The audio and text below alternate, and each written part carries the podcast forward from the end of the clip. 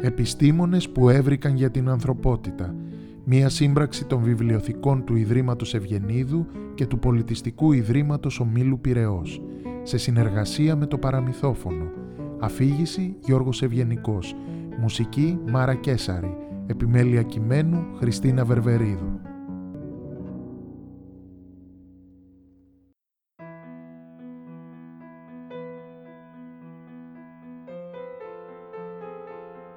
Ερατοσθένης ο Κυριναίος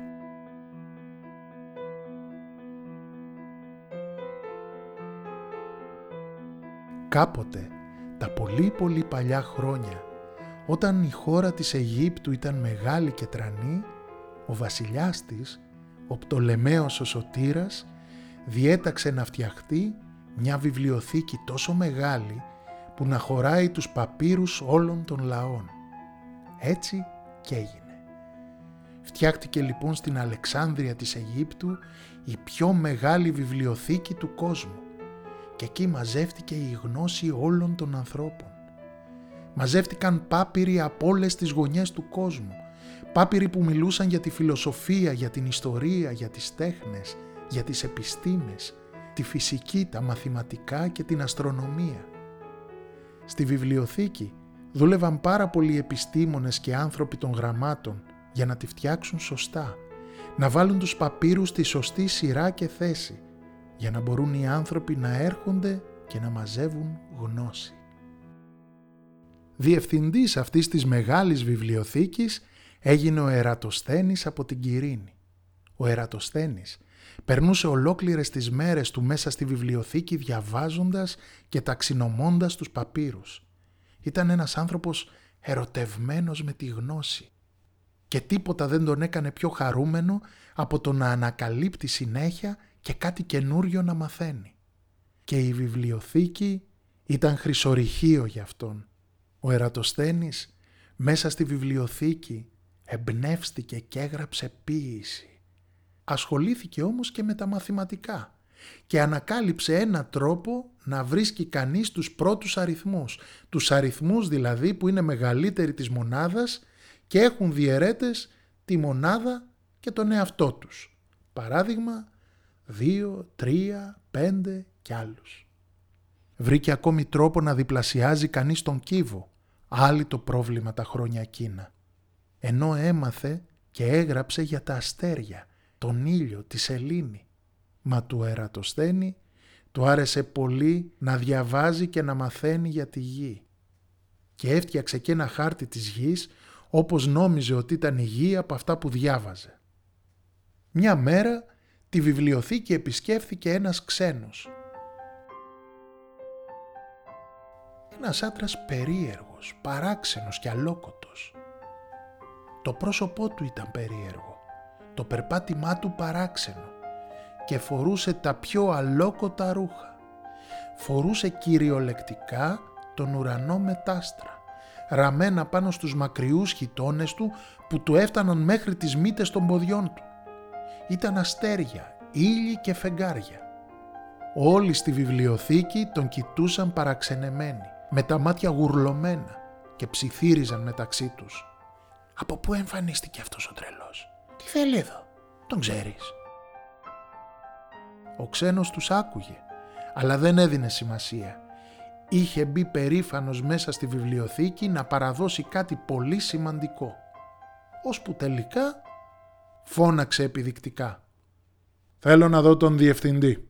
Σαστισμένος ένας βιβλιοθηκάριος σήκωσε το χέρι του και του έδειξε προς το τέλος του τεράστιου διαδρόμου, σε μια ταμπέλα που έγραφε «Yeah». «Στρίψε εκεί, μετά άλλους τρεις διαδρόμους δεξιά και μετά αριστερά και θα τον βρεις». «Ευχαριστώ», απάντησε ο ξένος και ξεκίνησε. Αφού σκουντούφλησε δύο-τρεις φορές πατώντας το μακρύ χιτόνα του και αφού έχασε τρεις-τέσσερις φορές το δρόμο του, τελικά πίσω από μια τεράστια στίβα με βιβλία βρήκε τον Ερατοσθένη.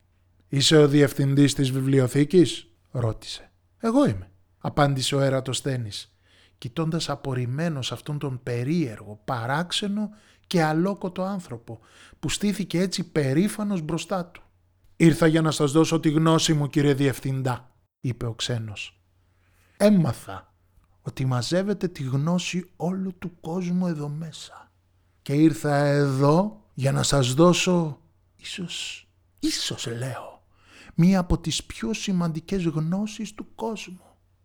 Εδώ, σε αυτόν εδώ τον πάπυρο, έχω καταγράψει κάτι πολύ σημαντικό. Αποκρίθηκε ο ξένος και έβγαλε τον πάπυρο από τον χιτώνα του και τον έδωσε στον Ερατοσθένη. Ο Ερατοσθένης διάβασε την πρώτη γραμμή.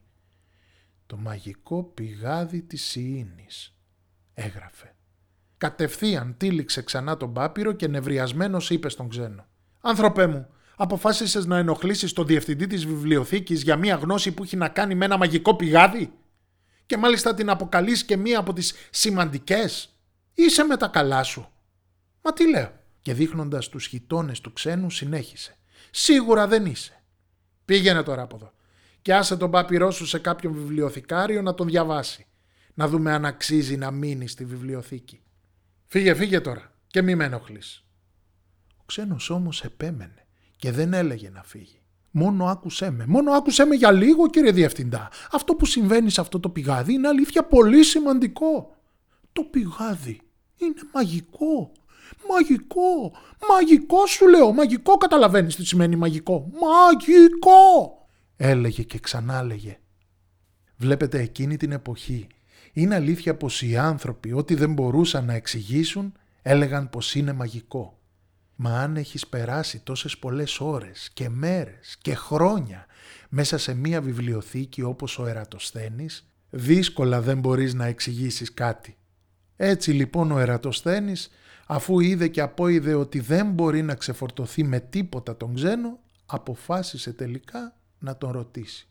Τι εννοείς μαγικό πηγάδι; Ποιες είναι οι μαγικές του δυνάμεις δηλαδή ανθρωπέ μου; Και ο ξένος του απάντησε κάθε χρόνο, μία συγκεκριμένη μέρα, την 21η του Ιούνιου, τη μέρα που ξεκινάει το θέρος και ο ήλιος στέκεται ακίνητος πάνω στον ουρανό. Μέσα στον πάτο αυτού του πηγαδιού μπορείς να δεις ολόκληρο τον ήλιο να καθρεφτίζεται στα νερά του. Ο ίδιος ο ήλιος φανερώνει το πρόσωπό του στο πηγάδι αυτό και οι ακτίνες του φτάνουν μέχρι εκεί που πατώνει το πηγάδι. Και δείχνοντας τα αστέρια και τους ήλιους στους χιτώνες του, συνέχισε. Μα είναι μαγικός ο ήλιος και τα αστέρια και η μεγάλη σελήνη. Μα είναι μαγικό και αυτό το πηγάδι. Σαν άκουσε αυτή την ιστορία ο Ερατοσθένης, παραξενεύτηκε. Δεν πίστευε ότι το πηγάδι ήταν μαγικό, όμως αυτή η πληροφορία μέσα του ξύπνησε μια ιδέα. Είπε λοιπόν στον ξένο πως θα εξετάσει τον πάπυρό του και πως θα σκεφτεί σοβαρά να τον βάλει στη βιβλιοθήκη. Έτσι ο ξένος Έφυγε ικανοποιημένος και ο Ερατοσθένης έπιασε δουλειά.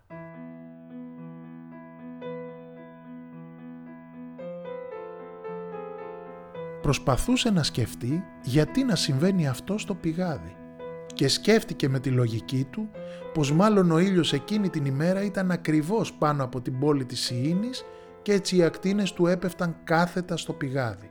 Αυτό εξηγεί γιατί φαίνεται ολόκληρος ο ήλιος στα νερά του πηγαδιού και οι ακτίνες του φτάνουν μέχρι τον πάτο του. Ο Ερατοσθένης απόρρισε τότε. Τι να συμβαίνει στην Αλεξάνδρεια τον τόπο του, την ίδια ακριβώς μέρα; Περίμενε να φτάσει 21 Ιουνίου. Πήρε ένα ξύλινο κοντάρι, το έστησε κάθετα στη γη και παρατήρησε.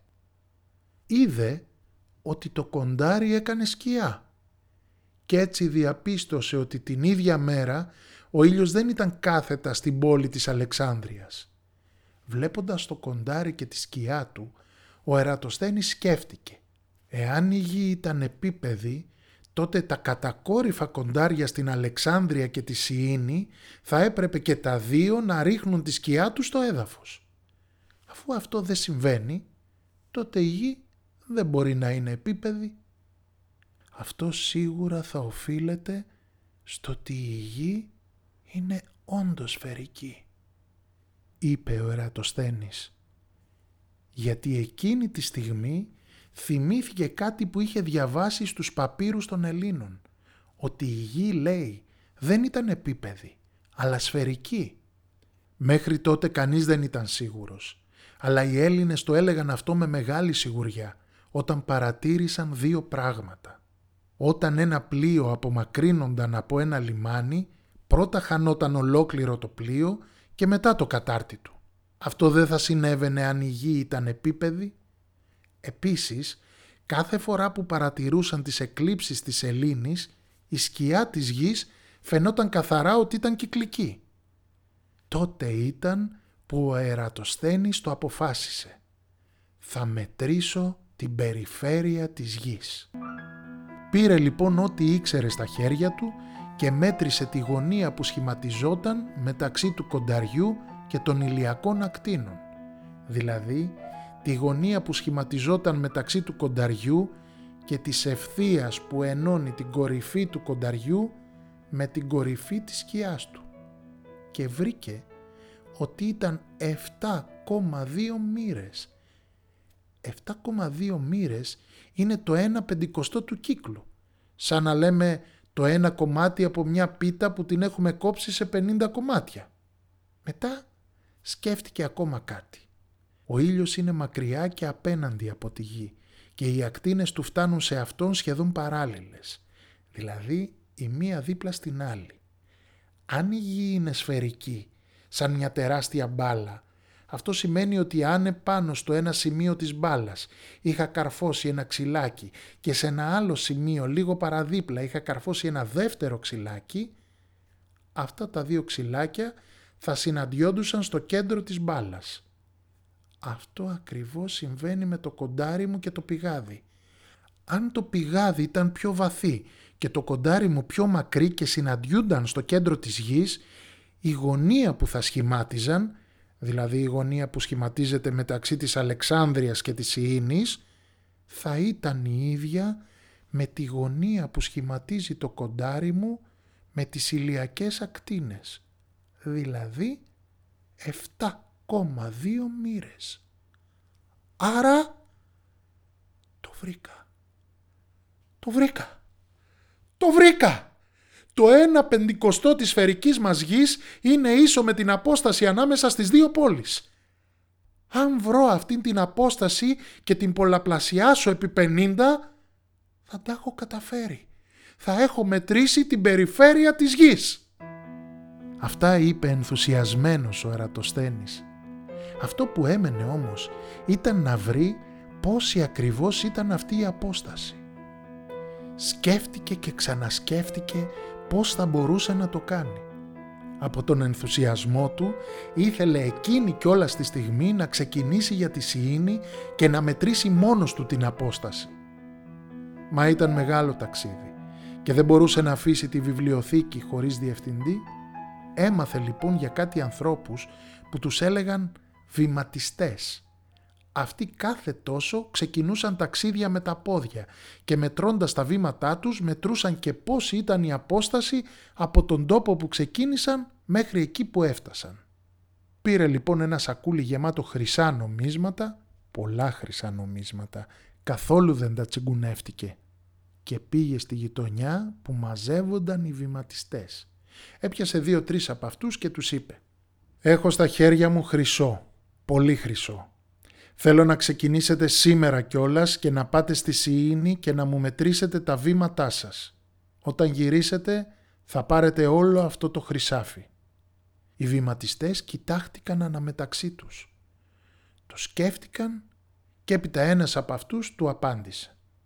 «Άνθρωπέ μου, η Σιήνη είναι μακριά εσύ λες έχεις στα χέρια σου χρυσάφι, μα αν δεν δούμε με τα μάτια μας πόσο είναι αυτό το χρυσάφι, τα ποδάρια μας δεν θα κουνηθούν να πάνε πουθενά. Ο Ερατοσθένης άνοιξε το σακούλι, το γύρισε ανάποδα και το χρυσάφι έπεσε στα πόδια τους. Κι ήταν τόσο πολύ που τα κουκούλωσε. «Αυτά είναι», φώναξε ο βηματιστής ενθουσιασμένος και τρελαμένος από τη χαρά του. Τώρα τα πόδια μας κουνιούνται και παρακουνιούνται. Στη Σιήνη θέλεις να πάμε; Με τόσο χρυσάφι φτάνουμε και μέχρι εκεί που γράφει ο χάρτης. Πηγαίνετε τώρα μέχρι τη Σιήνη και πιστέψτε με. Μπορεί μια μέρα να σας στείλω και μέχρι εκεί που φτάνει ο χάρτης και ακόμη παραπέρα, απάντησε ο Ερατοσθένης ικανοποιημένος.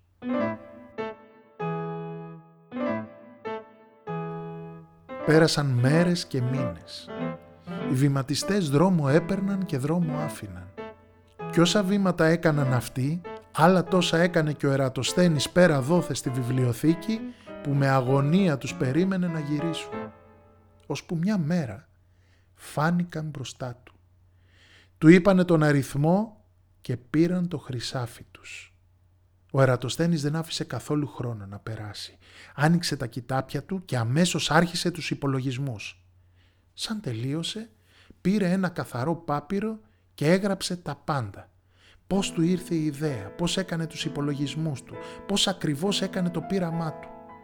Το επόμενο πρωί ο Ερατοσθένης μπήκε στη βιβλιοθήκη που τόσο αγαπούσε να προσθέσει έναν ακόμη πάπυρο, τον δικό του πάπυρο, που έγραφε μέσα κάτι που δεν είχε γράψει ποτέ κανείς άλλος πριν από αυτόν. Πώς κατάφερε να μετρήσει την περιφέρεια της γης. Όσο για τον πάπυρο με το μαγικό πηγάδι της Ιήνης, ο Ερατοσθένης τον έβαλε ακριβώς δίπλα από τον δικό του. Του άξιζε άλλωστε.